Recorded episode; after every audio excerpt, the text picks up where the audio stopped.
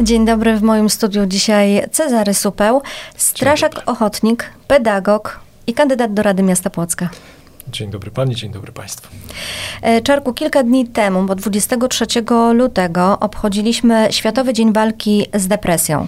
E, I wiem, że w tym dniu wspólnie z Tomaszem Kominkiem e, złożyliście w Urzędzie Miasta jakieś tajemnicze pismo. Czego ono dotyczyło?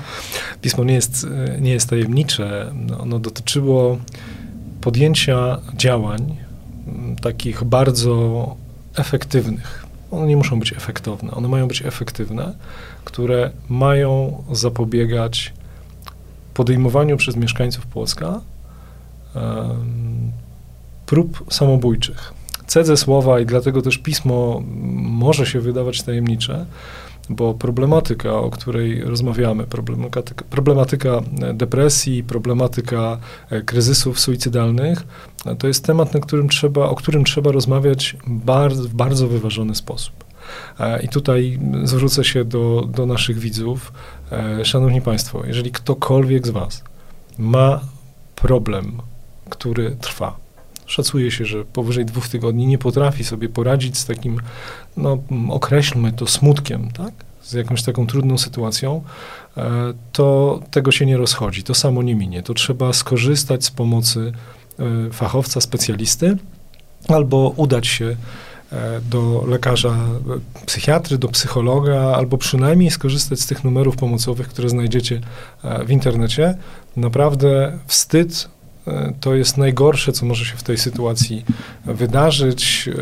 To jest najgorszy doradca w tej sytuacji. Także naprawdę nie lekceważcie, proszę, e, proszę, szanowni państwo, tego, co wam się przytrafia albo waszym bliskim. Obserwujcie siebie nawzajem uważnie i dbajmy o siebie e, wszyscy razem. E, dlatego też nie, szczegółowo nie informowaliśmy o tym, co jest, w tym, co jest w tym piśmie. Natomiast zależy nam na takich działaniach, które będą, tak jak powiedziałem, działaniami efektywnymi, które będą dążyły do tego, żeby ograniczyć ilość tych prób samobójczych podejmowanych przez y, mieszkańców Płocka. E, wiemy, że są takie miejsca, których te próby mm, zdarzają są się częstsze, częstsze. Mhm. I, I, o tych miejscach nie powiemy. Nie powiemy też z pełną odpowiedzialnością, mm, dlaczego tego nie, nie powinniśmy robić. To jest tak zwany efekt Papageno. Nie, nie powinno się o tym mówić, dlaczego chcemy to zrobić. Mam nadzieję, że uda nam się to zrealizować. E, że uda nam się to zrealizować jak najszybciej e, i że te wszystkie plany związane z tą tematyką uda się zrealizować, no, powiem wprost, bez względu na wynik wyborczy, bo tu nie ma żadnego znaczenia. Tak, nie o politykę będzie, nie, to chodzi. nie jest to, to, to mhm. nie jest żadna e, polityka, to, to jest działanie po prostu, które nam wszystkim e, się należy. Wiem, że oprócz tych propozycji, które złożyliście już w Urzędzie Miasta Płocka, y, też macie taki projekt, y, który został ogłoszony y, przez waszą drużynę w tej kampanii wyborczej, ale tak jak już wspomnieliśmy, to nie bardzo o kampanii tutaj chodzi, tylko bardziej o zdrowie mieszkańców. Chcecie wybudować, czy też stworzyć Płockie Centrum Zdrowia Psychicznego Dzieci i Młodzieży. Na czym dokładnie miałby polegać ten projekt? Płockie Centrum Zdrowia Psychicznego Dzieci i Młodzieży ma być e, miejscem takim e, wielopłaszczyznowym, bo chcemy, żeby powstało fizycznie, żeby zostało zorganizowane miejsce, gdzie młodzi ludzie będą mogli znaleźć pomoc w kryzysie depresyjnym, w kryzysie psychicznym, tak, w jakichś stanach lękowych. Wiemy, że z tym jest bardzo duży problem, jeżeli chodzi o dostęp do specjalistów. I tutaj nawet y, zasobność portfela nie ma znaczenia, bo e, ludzie, którzy poszukują wsparcia u specjalistów, muszą się ustawić w kolejce, nawet jeżeli ich na to stać, żeby zapłacić za prywatną wizytę kilkaset złotych. Jeżeli ich nie stać, to sytuacja jest tym bardziej dramatyczna. Więc musi się coś w tym obszarze zmienić. Dlatego celowo nie używam określenia chcemy, żeby coś się w tym obszarze zmieniło, bo to jest takie, e, jako instruktor harcerski też powiem wyzwanie, tak? My stawiamy takie wyzwanie, które sami chcemy zrealizować, ale mam nadzieję, że wszyscy się e, będą chcieli do tego przyczynić i że zostanie ono zrealizowane, żeby było takie miejsce na tej fizycznej mapie Płocka, gdzie można znaleźć pomoc w takich sytuacjach, w których ta pomoc jest potrzebna bardzo, bardzo szybko. To jest ten jeden obszar takiego miejsca mm, pomocy, diagnostyki, terapii. Natomiast drugi obszar to ma być też miejsce, które będzie koordynowało szeroki program dbania o dobrostan wszystkich płoczan w obszarze zdrowia psychicznego, tak, ale dzieci i młodzieży szczególnie, bo mm, szanowni państwo, no 120%, tak, to są dane NFZ-u, wzrosło, mm, e, wzrosła w grupie nastolatków, tak? Liczba osób cierpiących na tego typu e, problemy. Szacuje się, że 20% nastolatków to są dzieciaki, no przepraszam, przepraszam, dzieciaki, przepraszam, młodzież, e, to są młodzi ludzie, e, którzy mają z tym problem.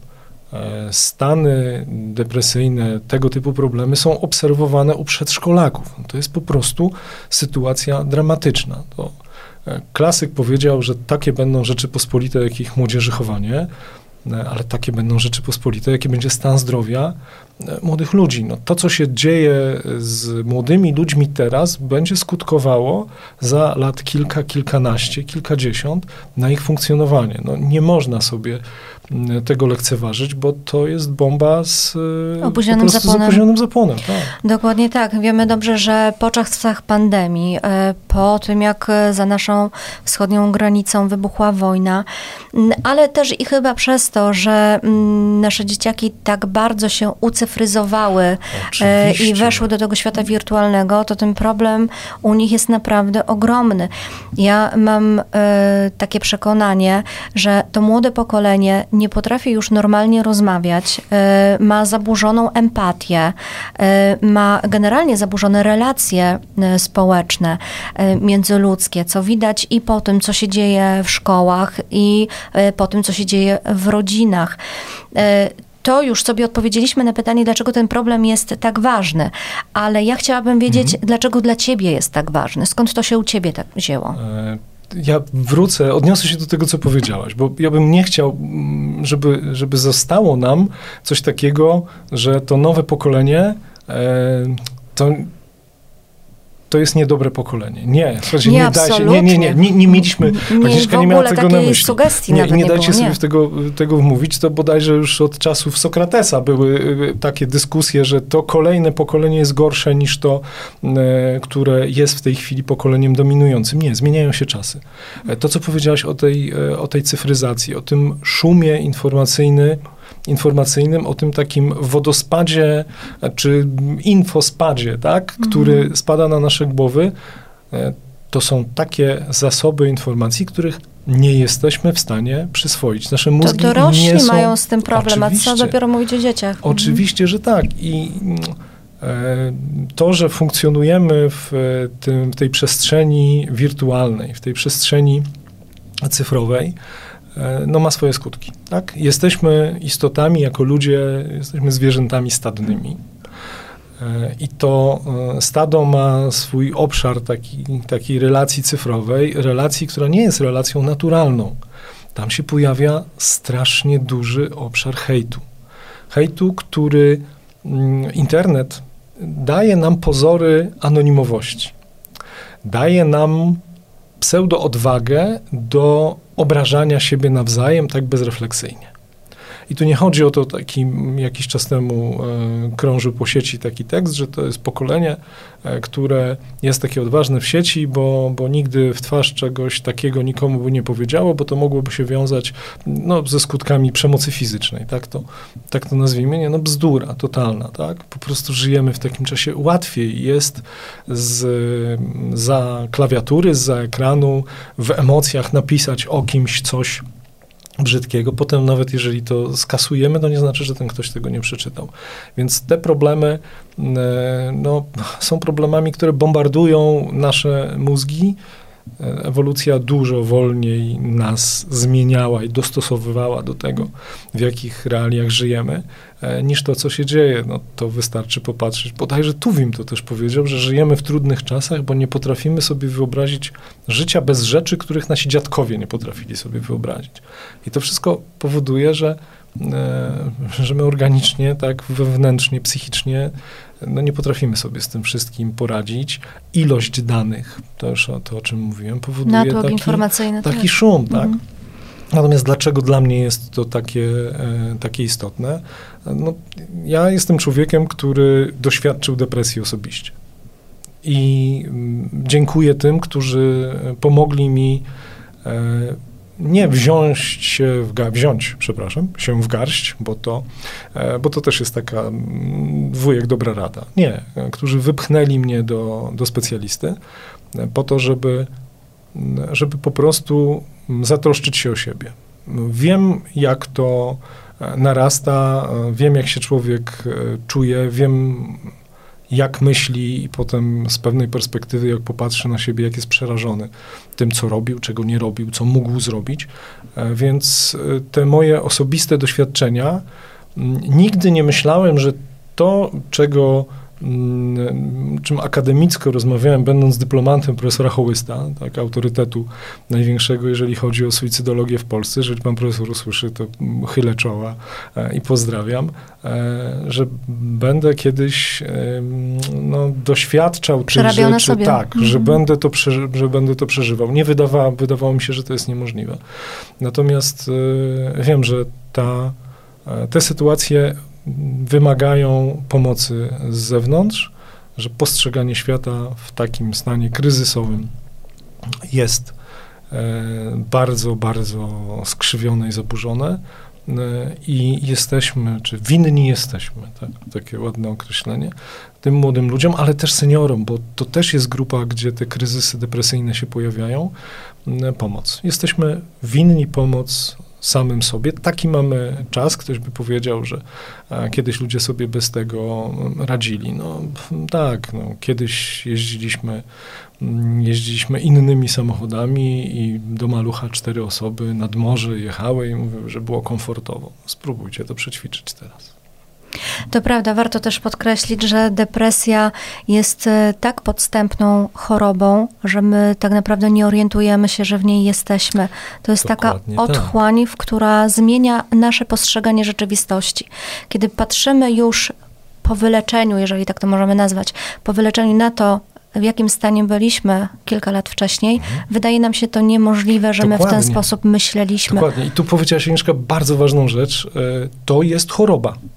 To jest choroba, z którą, mm, którą trzeba leczyć. Po prostu. To, to większość słów będzie, mm, będzie zbyteczna. Natomiast jeżeli czytam pism, pisma urzędowe, a przygotowując to pismo, które złożyliśmy z Tomkiem, mm, przejrzeliśmy korespondencję, która się pojawiła i przeczytałem w jednym z e, oficjalnych dokumentów taką myśl, że generalnie jeżeli ktoś ma problem i z tego problemu wynikają pewne konsekwencje i podjął taką, a nie inną decyzję, to jest sam sobie winien, e, to nie tak. To tak nie działa. To ja proponuję autorowi tego pisma, osobie, która, która się podpisała, jeszcze raz lekturę. Jeżeli jakieś pytania, wątpliwości, to mm, służę chętnie czasem na rozmowę, żeby o pewnych sprawach porozmawiać.